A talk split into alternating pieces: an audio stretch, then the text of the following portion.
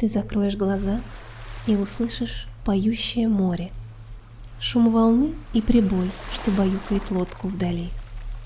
Ты почувствуешь ветер, он теплый и добрый, конечно, и услышишь гудок. Так пока, говорят корабли. Вот в песке потемневшем таятся, зарывшись, ракушки. Раскопаем их и искупаем в холодной воде. А одну, необычную, с нежным изогнутым краем, я подарю прямо здесь и сейчас тебе. Погляди, в темном небе, где месяц качает звезды, пролетела одна, устремившись в спокойную гладь.